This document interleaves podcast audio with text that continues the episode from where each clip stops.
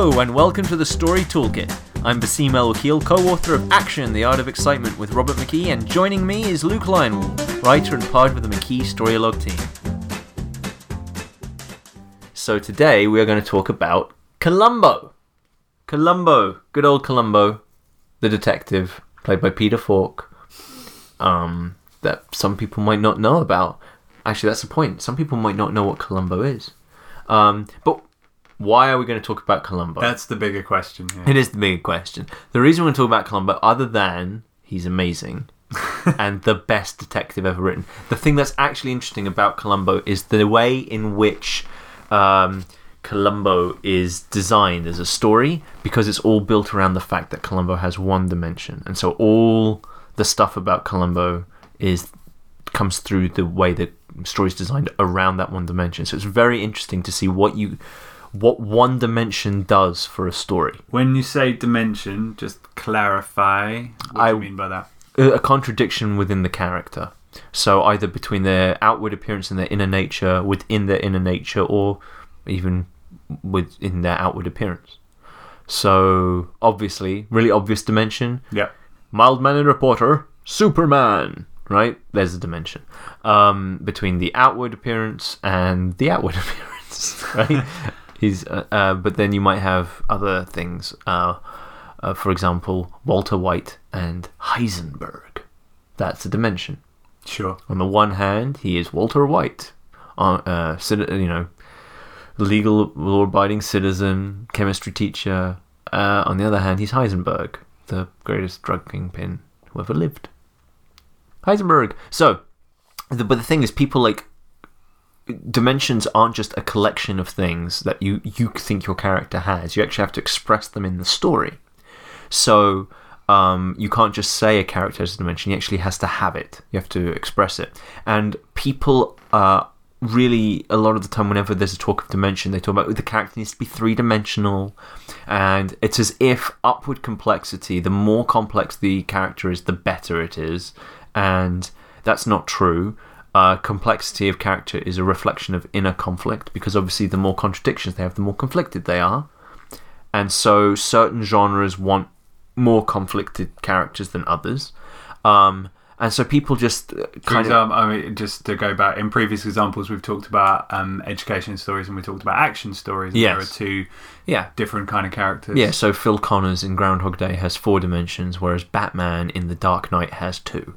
Right. And Phil Connors needs 4 to tell the education story that he tells. Batman needs only 2 to tell his story. If he had more dimensions, it might not be actually very good, because the action story would become less interesting, because more of the conflict would be on the inside of Batman's nature rather than with the Joker, which is what's fun about it. So as with a lot of stuff, then it's just a question of focus. It's a question of focus. If the fun of the story is Batman versus Joker, it doesn't mean much. It doesn't make much sense to have Batman suddenly wrestling with his conscience, because then the Joker's not in the scene, and you're not having the fun of it. Similarly, it would be a problem if Phil Connors got caught up in an enormous crime story, and it's like, the clown villain he's fighting is sort of taking attention away from his whole search for meaning. So, sure. But people think that more complexity, better. More dimensions, better. It's a one-way thing. And then they don't realise how much you can get from one dimension. So this is why you wanted to talk about Columbo. And this is why I want to talk about Columbo, because Columbo is one-dimensional, and he is amazing. He is better than Sherlock Holmes. He is better than Poirot. How many episodes did Columbo run for? Not enough. Actually, that's not true, because the last few seasons were rubbish. But we're talking seasons here. We're not talking. He ran several seasons. I bought all the way up to the 8th season on DVD. I think he went up to 10, and and the 8th season is when it sort of starts to. How many episodes per season? 6, 7. Something like that. So there were short seasons. There were short seasons, but every episode is 90 minutes. So he's a lot like the contemporary Sherlock, which has 3 episodes a season, 90 episodes. He's a lot like that. Okay. However, unlike Sherlock, he doesn't have a Watson to take any of the time up for him. It's just Columbo. I was just talking about he's got his wife. His wife really shows up. It was more a question of scale. You know, you say one dimension can handle so much volume if done well. I was just trying to put that into kind of perspective, like how much screen time. Oh, actually. Yeah, that's true. Yeah, because obviously characters that appear a lot need more dimensions. The more longevity is important to dimensions. So, you know, I say like an action hero has only 2 dimensions. Doctor Who has 5 or 6 dimensions, but he's been running for 50 years. Yeah. So over that time, he's picked up a dimension or 2. But if you watch any individual episode of Doctor Who, they're normally closed episodes, and you generally only see, I would think, 2 dimensions at a time. It's just that the character has a reserve of dimensions that are within his character that they can bring out as they need to. And generally, because they keep changing the actor brings a shade to it or plays up a certain thing. So, for example, Matt Smith's Doctor Who was much more a contradiction of elegance and shambles than David Tennant's, who was actually just really cool. He wasn't really a shambolic character. Yeah. But Matt Smith's really was shambolic. But then so was Tom Baker's. Yeah. So, do you see what I mean? So, yeah. But he's not 5-dimensional every 40-minute episode. That's not how he plays. No, and you probably wouldn't be able to handle that in 40 minutes. No, you wouldn't. I don't think not in an action story like Doctor Who with a big cast. But but Columbo's just one dimension. So the concept of Columbo is it's a crime story. For those of you who don't know, it stars Peter Falk, and Peter Falk is amazing as Columbo. And the way it works is the episode opens with a criminal killing somebody. So they kill somebody, they commit the perfect crime, and then we know who did it. So we actually watch them do it. Then Columbo comes on the scene because he works as a homicide PD in LA. And he immediately picks up on something that says to him, he knows who did it. So we are now watching the show from both of their points of view. It's hilarious because on the one hand, Columbo is uncovering clues, and then he takes them to the person and he says, look at these clues that I have. And then the criminal's like trying to hide the clues. And we ask the question, how is he going to get him? Because we know who did it. The mystery is how Columbo's going to get him. And it's great because one of the things that makes Columbo unique is the way in which he catches the criminal. Characters will pursue very similar things, you know, but what makes them unique as well is how they pursue those things. How do they pursue love? How do they pursue meaning? It's not just what they want, but how they intend to get it. And Columbo, he doesn't do the Law and Order thing of just interrogating a suspect, following a lead to its conclusion, amassing evidence, putting them on trial, and then trying to prosecute them. That's Law and Order. That's not Columbo. He's not Sherlock Holmes, where it's like, I shall deduce some things and then have a fight with the bad guy. He's not Poirot, which is, let's get everyone together in the same room, and now I will tell you all what happened, and then reveal who did it in this great grand parlor scene. He's not like those guys. What Columbo does is he gets under the criminal's skin and convinces the criminal to give Columbo the one piece of evidence that will incriminate the criminal. And that's how Columbo does it. He tricks them into giving him the evidence he needs to convict them. And that's what makes Columbo brilliant. And this is every episode. This is every good episode. Every good episode. Sometimes it doesn't. There's a couple of episodes where he doesn't do this, and those episodes are bad. And I'm not happy that they exist. But they do. This is because, to be honest, the writers didn't pick up on this. The writers didn't know that's what makes Columbo so special in that way. But they did obviously understand the nature of Columbo and their character, but they didn't understand it in a structural sense in the way I'm talking about. They understood it in more of a aesthetic sense. So anyway, Columbo. So I thought I will, but Columbo has one dimension, and his dimension is this. It's so simple. Peter Falk is scruffy.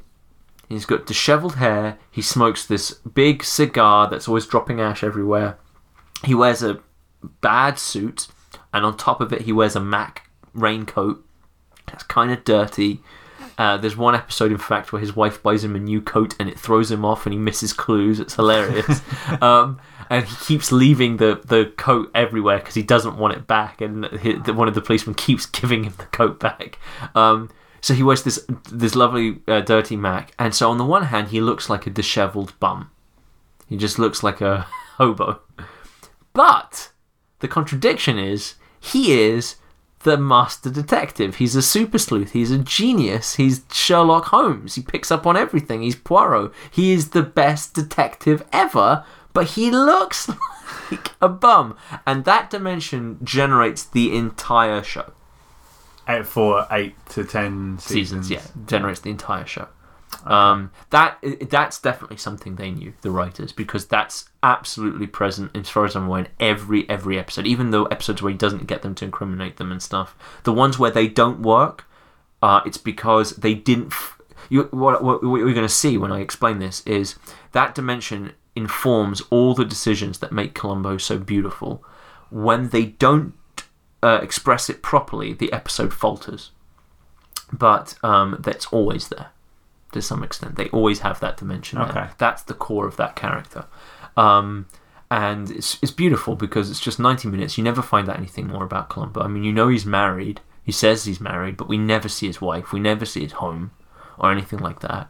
The entire show. It's 90 minutes of pretty much Columbo and the criminal just talking, expressing things. They have little scenes on their own every now and again, and they keep meeting up, and it's just great.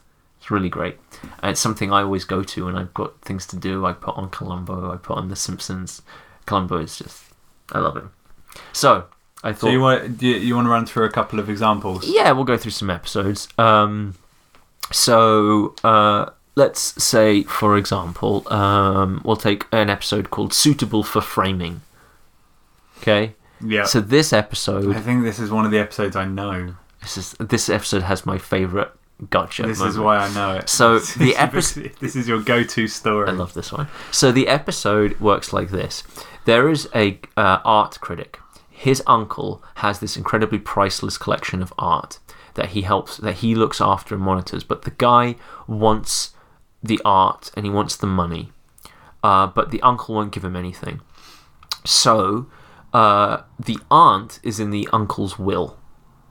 The aunt is going to get everything.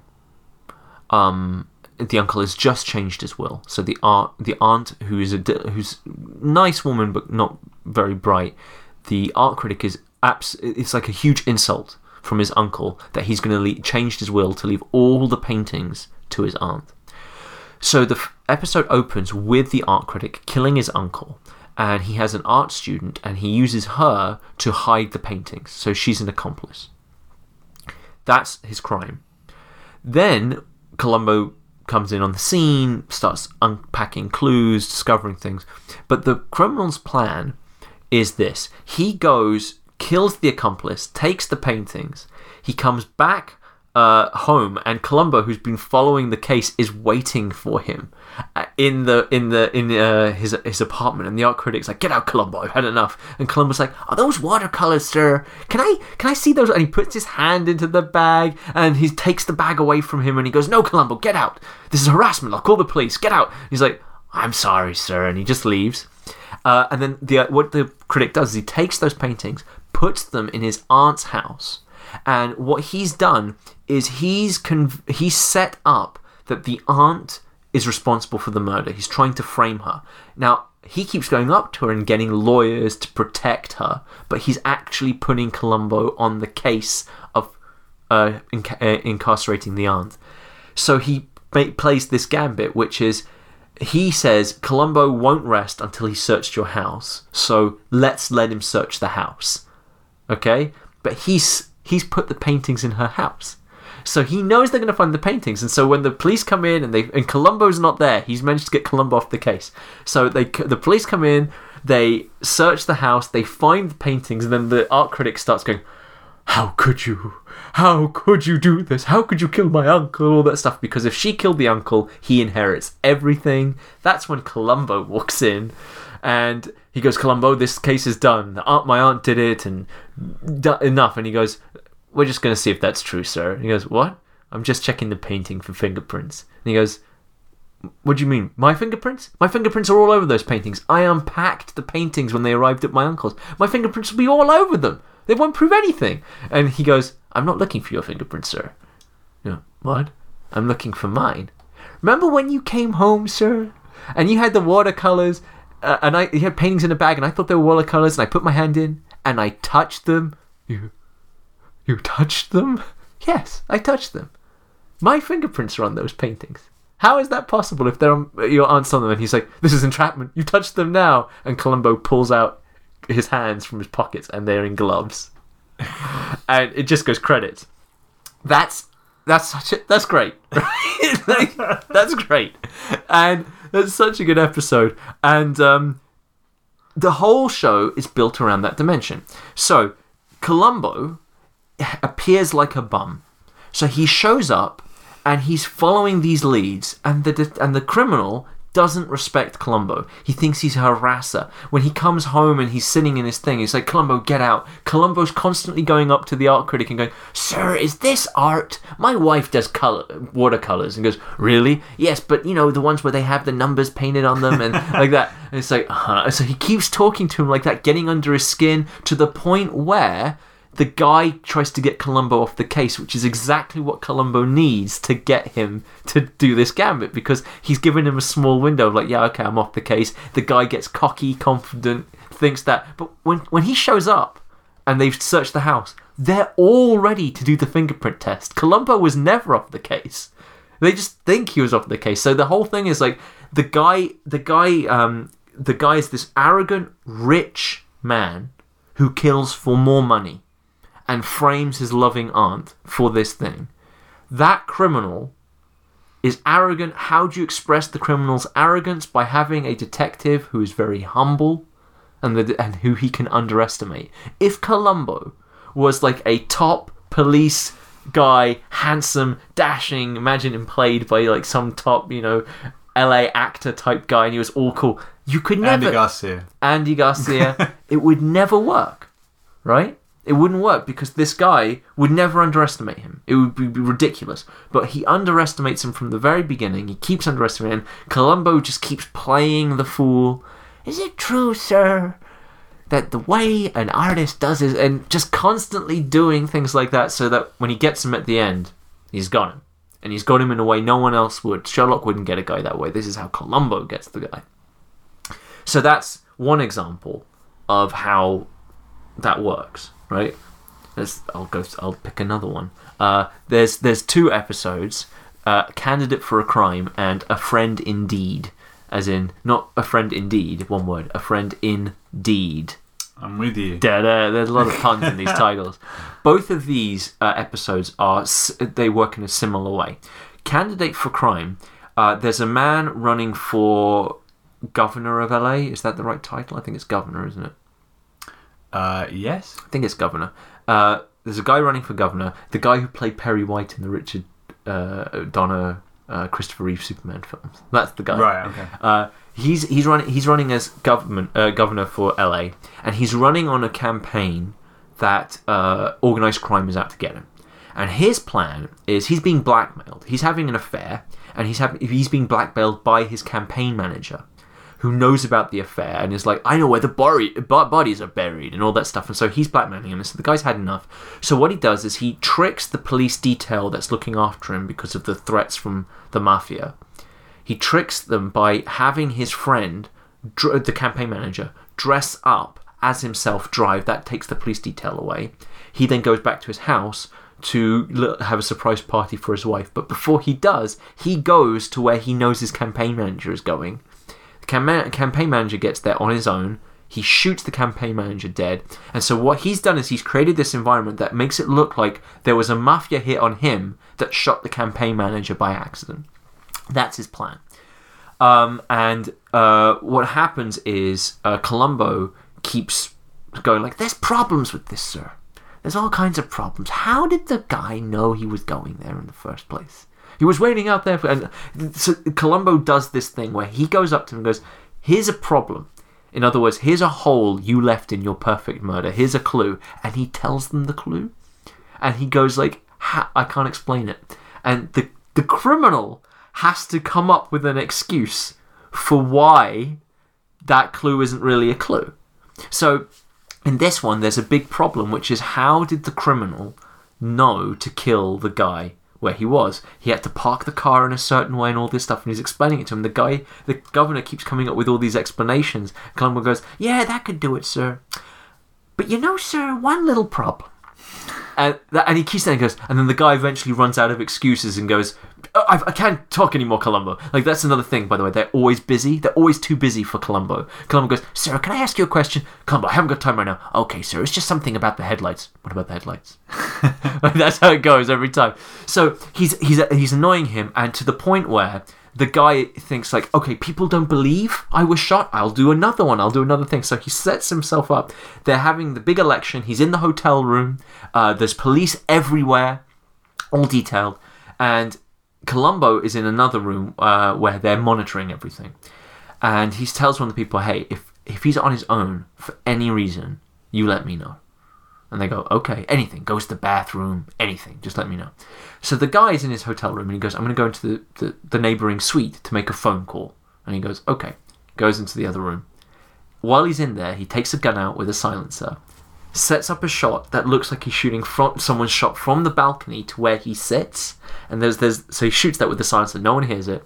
He then goes down to the election thing. They have their big election. He wins the election, all this stuff. He comes back up to the hotel room. There's a big party. Everyone's there. He walks into... He goes, I'm just going to make a phone call. Goes into the room, makes a loud bang sound. Everyone rushes in, and it looks like he's just been shot, right?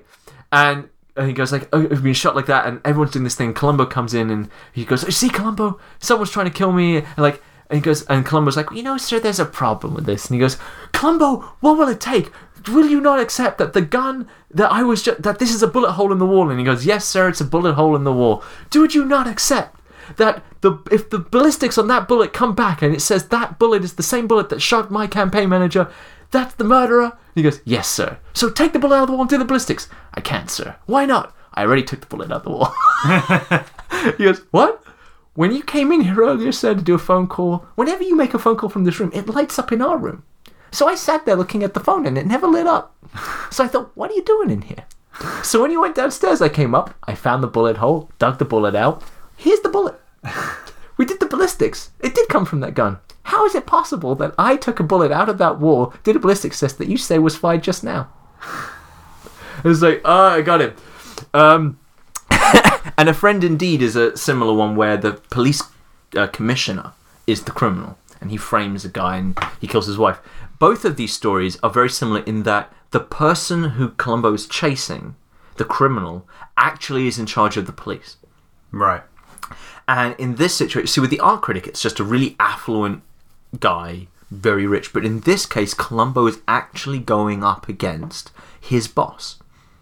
These are his bosses. So the bosses underestimate him. At first, they go, we want you on the case because you're really awesome. You've got a good clearance rate. You've done so many good cases. But they constantly berate him. They underestimate him. They go, Columbo, you're chasing red herrings. Forget it, Columbo. And they're always constantly degrading Columbo, berating Columbo, having a go at Columbo. And Columbo's like, I'm sorry, sir. I just have this problem here, sir. There's a problem with this thing and there's a problem with that thing. So he's constantly like downtrodden all the way through, but he won't let them off the hook. So they have to constantly come up with little ways of like trying to get Columbo off their case by sending him away. By go, okay, so Columbo's like, I need the gun, sir. I need this, sir. And so in the Candidate for Crime episode and in A Friend in Deed, he tricks them into doing the one thing that no one else would have done, because there's no way they'll give themselves up. There's no way they'll admit it. They are in charge of the law enforcement. They're not going to do anything like that. They're in the public eye. They're very important people. So Columbo gets under their skin, uses the fact that he looks like a bum, uses the fact that he looks like he doesn't know what he's doing, in order to so completely outplay them that he ends up with this perfect clue that's just, you gave me. I tricked you into convicting yourself. I tricked you into committing a second crime that I now have proof that you did, which is just, I mean, that's great, right? Are the villains in, or are the criminals in the stories always that you gave the two examples there where he's going up against his boss or his bosses, but the art one, is very arrogant, affluent. Are they always of that sort of status? Well, yeah, they're always really important people who can get Columbo kicked off the case because Columbo is a bum. Is the bum. See, so they play on that dimension. So in the episode A Friend in Deed with the police commissioner, his neighbour kills his wife in they have a big argument and he kills her by accident. He doesn't mean to kill her. He's not a murderer. He just kills her by accident. And he calls his friend, who's the police commissioner, says, "I need help. What am I going to do?" So what the police commissioner does is he frames it on a cat burglar. Okay? And he becomes the key witness that says, "I saw the cat burglar running away from their house." He does this and then he flips it around. He kills his wife.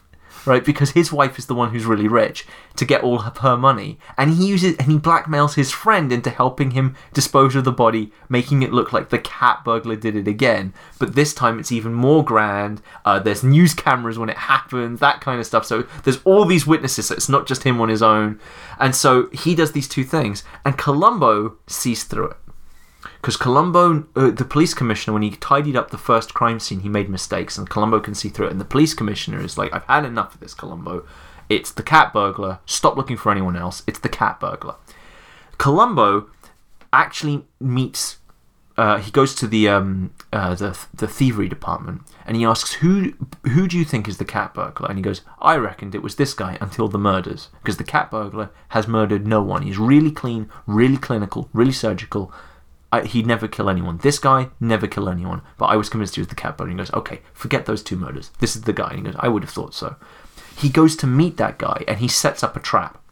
And the trap is, he doctors this guy's, the file the police have on. Yeah. His record. He doctors that to say his address is at a certain place. The commissioner comes in, sees Columbo looking over these things, sees the address of the guy, goes to his apartment, and plants evidence from the crime scenes to incriminate this guy. When they get there, the commissioner's like, "Okay, this is your..." he goes like, "Look what we found in your apartment, Mr. Cat Burglar. You're the murderer. You're the cat burglar. It's done." He goes, "No way. That's not my stuff." He goes, "What? Yes, it is." He goes, "No, this isn't my apartment." And he goes, "What?" And Columbo goes, "This is my apartment. These are my underwear. This is my shirt. You put these things there. Only two people knew about this address, me and you, Mr. Commissioner." And that's how he gets him. If you took that episode... Surely that's entrapment. No, I just to... Don't... Rely on the art critics. You're on such thin ice right now. But in that episode, you could have done an episode where he's just chasing the cat burglar. And the cat burglar's just like a working class stiff. He's an in and out prison guy. Right? That would never work. The scene where Columbo actually meets the cat burglar and works out this deal with him, he's in charge. The cat burglar's like, "I didn't do those murders, I didn't do it." It's like, "Listen to me. I don't care about that." He's totally in charge. Yeah. When he's with the commissioner, he's like, "Sir, how did you see the cat burglar at night across the road, sir? How did you do that, sir?" Right? And he's like, always like, "Oh, that makes sense, sir. Okay, I got it. I'll write that off my list." That's how he is, right? With the cat burglar, he's like, "Listen, I know what I'm doing. I know who's framing you. I know this. I know that. You're going to do this thing for me, and that's all there is to it." He would never work against a working class guy. It would just be like bullying. Sure. Because, and also, as I say, even if it wasn't bullying, even if you make him play it in a nice way, the dimension that he's a bum, that he's disheveled, never plays out, because that guy, that working class cat burglar, is never going to go, "Columbo, you're not even wearing a good suit." He's never going to care, right? Yeah. But when you have William Shatner playing a ridiculously pretentious film star, and he's going like, "Columbo, you've got to understand," you know, like that arrogance he can play so beautifully comes out, and then it creates this great power dynamic. I'm assuming William Shatner was in an episode. Yes. Oh my god. Yes, he was. He played a TV star who played the most famous detective on television. Oh, really? Called Laverne. And so Columbo is like, going, I can't believe I'm talking to Inspector Laverne. Like that. He goes, you're not talking to Inspector Laverne. You're talking to Walter Fowl. Which is great. But so in those cases, like those guys, they have all that power, all that stuff, and Columbo is in a significantly weak level. But he could have gone up against the mafia guys in the Candidate for a Crime episode. He could have gone up against the cat burglar instead. You could play it that way. Yeah. But then Columbo, the character doesn't exist. That character's gone now. What makes him interesting, he's got all those other traits, but that dimension that's generating all the story is gone. You see, his dimension is what creates the criminal, the type of crime they have to commit, and then the nature of how Columbo is going to solve the crime. Yeah. So every scene, every element is informed by one dimension all the way through. Can I put you on the spot? Yes. Could you, off the top of your head, come up with an example of a bad episode and why it didn't of Columbo? Work? Yeah. Yeah. Okay, go for it. There is an episode of Columbo where... There's two, in fact, I can think of. There's three. The later on it goes, the more problematic it becomes. So there is an episode of Columbo where you don't know who did it. Right. And so it opens and someone is dead and you think Robert Vaughn killed him. But then Robert Vaughn dies. He gets killed and you don't know who killed Robert Vaughn, and you realise Robert Vaughn didn't do the original murder and you don't know who killed Robert Vaughn. So it's a whodunit in that sense. And it actually plays out with a parlour scene at the end. The reason this is the case is because Patrick McGoohan, who was the star of The Prisoner, the 60s Prisoner, he's actually in several episodes of Columbo. One of them, he's with Leslie Nielsen, who was in several episodes. Seriously, there's a Leslie Nielsen, Patrick McGoohan episode of Columbo. That's exceptional. It's a really good episode. Patrick McGoohan plays a spider. But Patrick McGoohan and Peter Falk were very good friends. Very, very good friends. So that's why Patrick McGoohan showed up in a lot of episodes, but it's also why he directed and wrote, I think he wrote, but he definitely directed that episode with the parlour scene. He's not in it, but he directed it. And it's the only one he directed. And Patrick McGoohan's British, and he obviously wanted to do a sort of Agatha Christie type episode, which is why it has a parlour scene at the end. Yeah. Which is why Columbo gets all the suspects and says, these are the clues, and you did it. It doesn't work because by not knowing who the criminal is, Columbo can't get under anyone's skin because we don't know whose skin he's getting under. We don't know who's hiding clues from him. So we're watching it and he's just uncovering clues. He's just a detective. The bum element doesn't come in because there's no criminal to lord it over him and use their power over him that causes him to make them underestimate him, and so that therefore he catches them. It doesn't happen because the criminal is absent. So Poirot's hilarious. I love Poirot, but Poirot's an amazing detective. His contradiction is that he's kind of a wimp, right? Like he's really sort of fussy and like he's not a tough policeman. He's actually kind of like he has to have everything in the right place. Like if anyone actually starts a fight with Poirot, he's out. Yeah, right. He's all about the little guy cells and all that stuff. I love Poirot, I really do. But Columbo's nature as a bum doesn't come out in that episode, so he doesn't have a dimension, so he's not interesting. So what has to carry the weight of the story is the mystery. The mystery isn't that bad, but you're sitting there going, but he's not Columbo. This isn't Columbo. Because you're missing one half of his character. He's not there.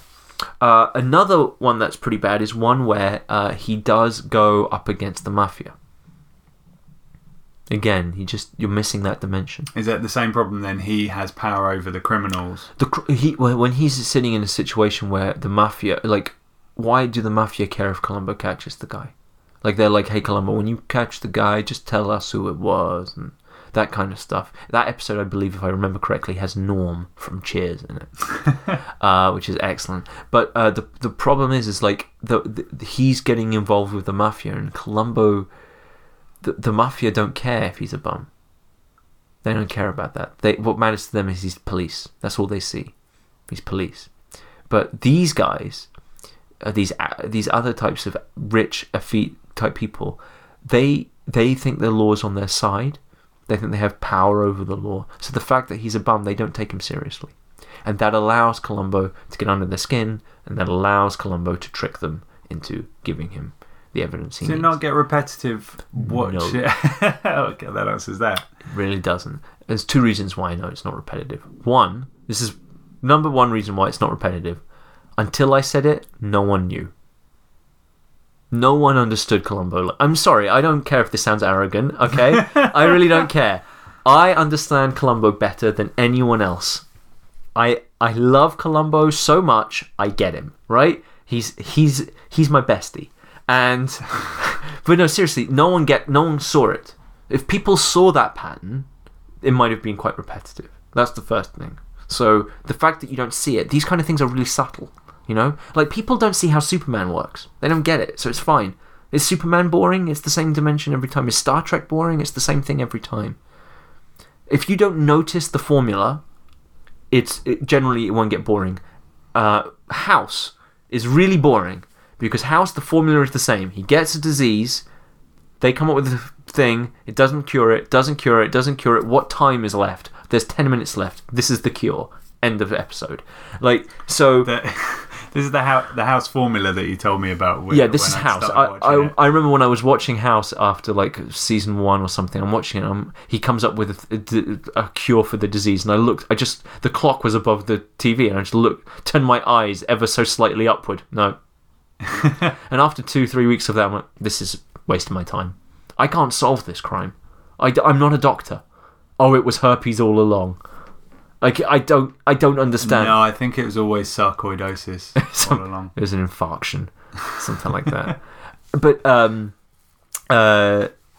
so formulaic episodic shows are only going to be boring if you can see how they work. The writers should know how they work, but audience members generally aren't looking at it that way. If they see it that way, they will get bored. Law and Order was really formulaic, though, and people didn't get bored that much. What makes it more interesting, though, is... But you were with Law and Order, you're talking about formulaic in terms of structure more than character. Yeah, the characters would shift more or less, but the structure was very similar. 20 minutes of police chasing suspects, 20 minutes of them handing the case to the district attorney, who then prosecutes the case. But what keeps... So other than my own arrogance... What keeps these things actually really unique is, first of all, if they stand out from the rest of the market. Law and Order, for example, is the only cop show that I'm aware of from the prosecutor's point of view. It's always the defense attorney. But Law and Order, they went, no, if we go with the prosecutors, they had something unique. So that meant if you wanted to turn in and watch a crime show about lawyers... The only crime show about prosecutors was Law and Order. So therefore, compared to everything else, it was always unique. That's one thing. The second thing is you have to realize the well that you have of potential story.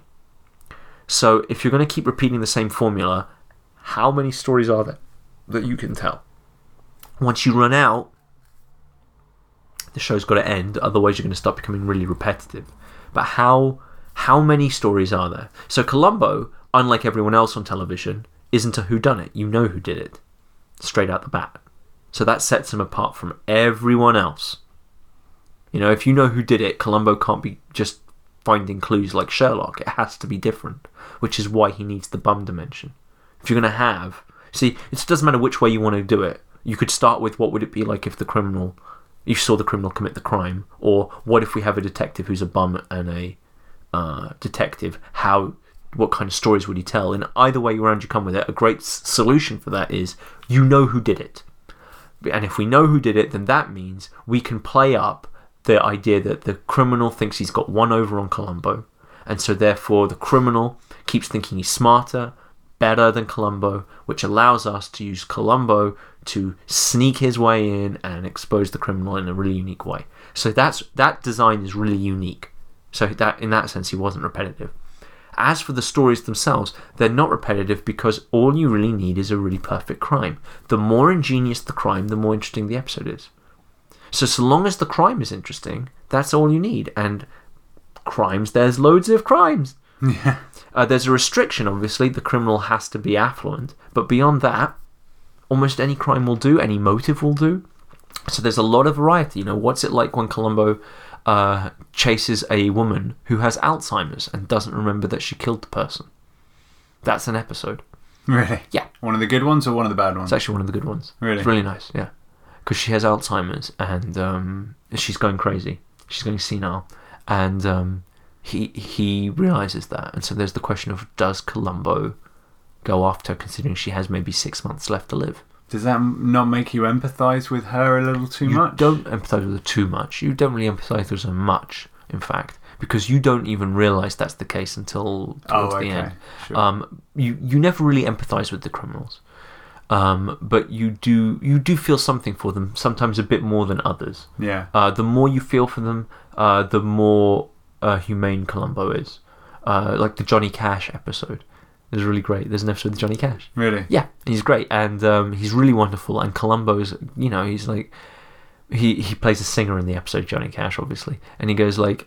He plays his song on the radio when he catches him and he goes, a guy who sings that well can't be all bad. And he goes, you're right, Columbo. You're right. Like that. And it's really sweet. That episode's a really nice one as well. Johnny Cash is wonderful. Really wonderful in it. I saw the light. Anyway. So it's not repetitive. In that sense, you could make it repetitive, but it's not. I had another question. This is a note I wrote down as you started talking, actually, because when you talk about Columbo, your face lights up in a way that I've only seen when you describe Groundhog Day. Well, hold on. What about Transformers the movie? That was... Maybe we haven't talked about that enough. Okay. But certainly those two things, which I know we've talked about a lot. Yeah. But I wondered if the comedy played a part in the show not becoming too repetitive. In Columbo? Yeah. There is some comedy. There's not a huge amount. Some episodes are funnier than others. When I say comedy, I don't mean in the kind of traditional sense, but I mean it's certainly lighthearted. Oh, it's really lighthearted, yeah. It's really... But then so's Murder, She Wrote, and that's repetitive. Okay. I think it's just it's not repetitive because there's huge variance in how Columbo in the clues. The clues are always so different. The crime is so different. The motivations for it are so different that that's what makes it interesting. If the crimes were always very similar, it would be very boring. The crime is what makes it. And then there's one other aspect of Columbo. Like I talked about the police ones where he goes up against people who are in the police institutions. Yeah. There are other episodes where he goes up against people who are very high society type people. Well, this is why I asked earlier about the high status as opposed to just somebody with kind of institutional power over him.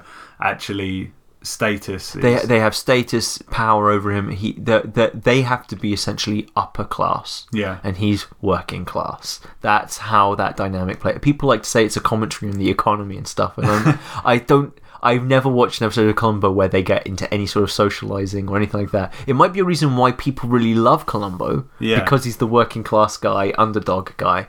But people love Sherlock Holmes. I'm glad you used the word underdog. That's one word that's been in my... He's an underdog, sort of but then Sherlock Holmes isn't. People love Sherlock Holmes. Yeah. So I don't think it's just that, but that's that might not be the only thing people love, but it's clearly reason why they love Columbo. Yeah. Specifically. Yeah. But so a couple of episodes. One is called Any Old Port in a Storm. And the other one's called The Bye Bye Sky High IQ Murder Case. Do you want to try that one again? I'll get to it in a second. So, Any Old Port in a Storm is another pun because it is about a guy who owns a vinery. Of course. Right? Yeah. And the guy owns a vinery and his brother...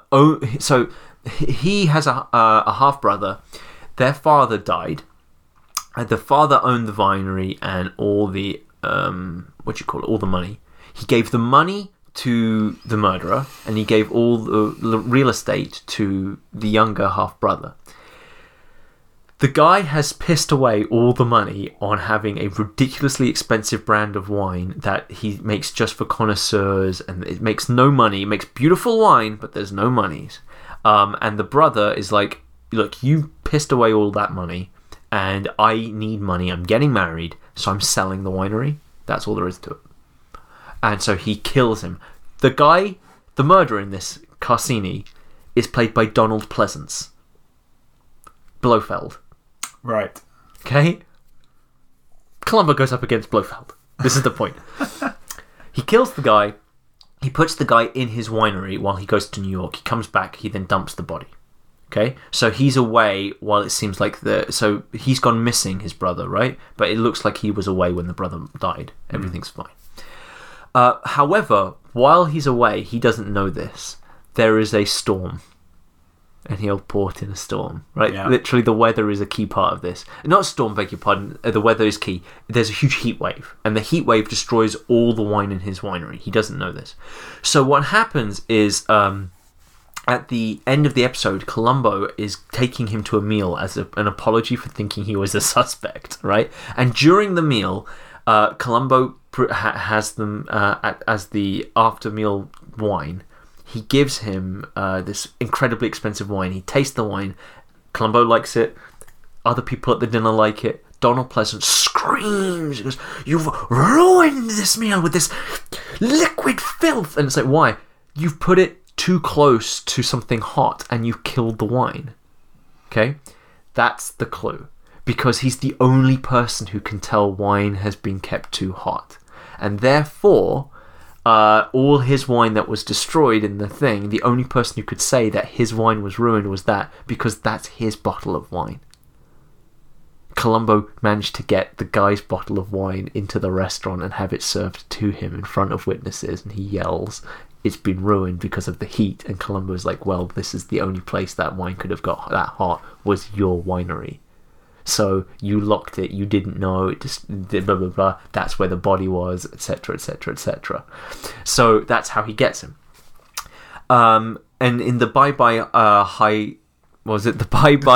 High IQ murder case, a Mensa guy, there's a group of Mensa people, and he's an accountant, and he kills his accountant partner because he's embezzling funds, and he creates this whole thing with a musical... like gramophone thing, but it's on play, it plays music, it triggers this thing that makes it sound like a gunshot happened. So while he's downstairs, the murder sounds like it's happening upstairs, but he's already killed him. He just makes a thing set up where the record player is playing, it hits a thing, and like Mousetrap style, it clicks this thing, which knocks this thing, which creates the thud, makes the sound of a bang, so it goes bang, thud, then the door closes, so it sounds like someone has been shot, fallen to the floor, and then someone's run out. Right. Okay? But he's downstairs in the sound, but it's all automated on this gramophone, and he's already killed the guy. And at the end, Columbo, who's been talking to all the people in the Mensa thing, and there's this whole thing about who's the smartest one there, and they're all giving Columbo advice on how they think the murder did it, and Columbo's, that's a nice idea, but it doesn't really work. They're all wrong. And at the end, he tells the guy... This is how it happened, sir. The vibrations from the music caused this thing to happen, all this stuff. And the killer goes, You've made this killer sound like a fool. No, this is how I did it. Right? And he shows him how I did it. So, but in both of these ones, you have a character. In one case, it's a wine connoisseur. In the other one, it's an Mensa accountant. In both cases... these people are experts in their field. They're incredibly rich. Or if they're not rich, they're at least peer rich. They're very upper class. Yeah. And Columbo, part of the fun is Columbo comes in. He knows nothing about this, and he has to learn and try to become an expert. He does it with the art critic as well. So with the wine, this is brilliant. He doesn't know anything about wine, so he knows he has to impress the guy with the wine. So he goes to another wine connoisseur and says, "You need to teach me everything about wine. How long do I have?" 10 minutes. He goes to the guy and he says, "Columbo, would you like someone?" He goes, "Yes, sir." And he drinks the wine and goes, "Full body, oaky taste. Can't tell if this is the Burgundy or the Merlot." And he goes, "I'm impressed, Lieutenant. How did you do that?" And he goes, "Well, you only make 3 wines. I tried one yesterday. This isn't it. There's only 2 other wines that you make. They're both red, the Merlot and the Burgundy. I couldn't tell which one, so I knew it was one of those two. very smart, Lieutenant. And it goes on like that. So he's constantly talking about wine, learning about wine. And at the end, when he does the big meal as an apology, he's ordered... he's given them the menu. They have to eat what he said. So the first meal is this with this thing, this with this wine, this with this wine. So at the end of the meal, the guy's like, "I'm really impressed, Columbo. I would never have put this wine with oysters, but what a great idea. That's wonderful." He goes, "Well, thank you, sir. I had a great teacher," referring to the murderer. You know, he's constantly flattering the murderer, but actually the murderer is not aware that Columbo has set the trap to catch this guy. And similarly with the IQ thing, in the IQ thing he goes, "I'm talking to the smartest people in the world? I didn't realize. That's amazing, sir. What's it like being so smart?" And the guy's like, "Well, Columbo, I'm sure have you taken your IQ test? I'm sure you're much smarter than you think you are." And he goes, "No, sir, I don't do those tests. No, I don't like that. I you know what, sir? I was never good at school. That meant I had to work twice as hard as everybody else." You know, he's always putting himself down.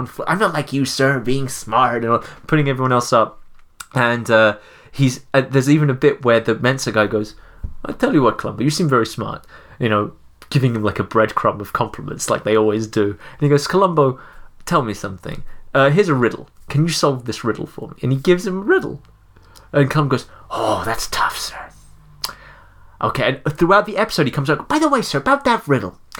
What about this?" And he goes, "Nope, that doesn't work." He goes, "Okay, sir," like that. So the riddle keeps coming back, and at the end of the episode, he solves the riddle, catches the guy, and then the guy goes, "Columbo, I want to give you a quick IQ test thing, just one thing.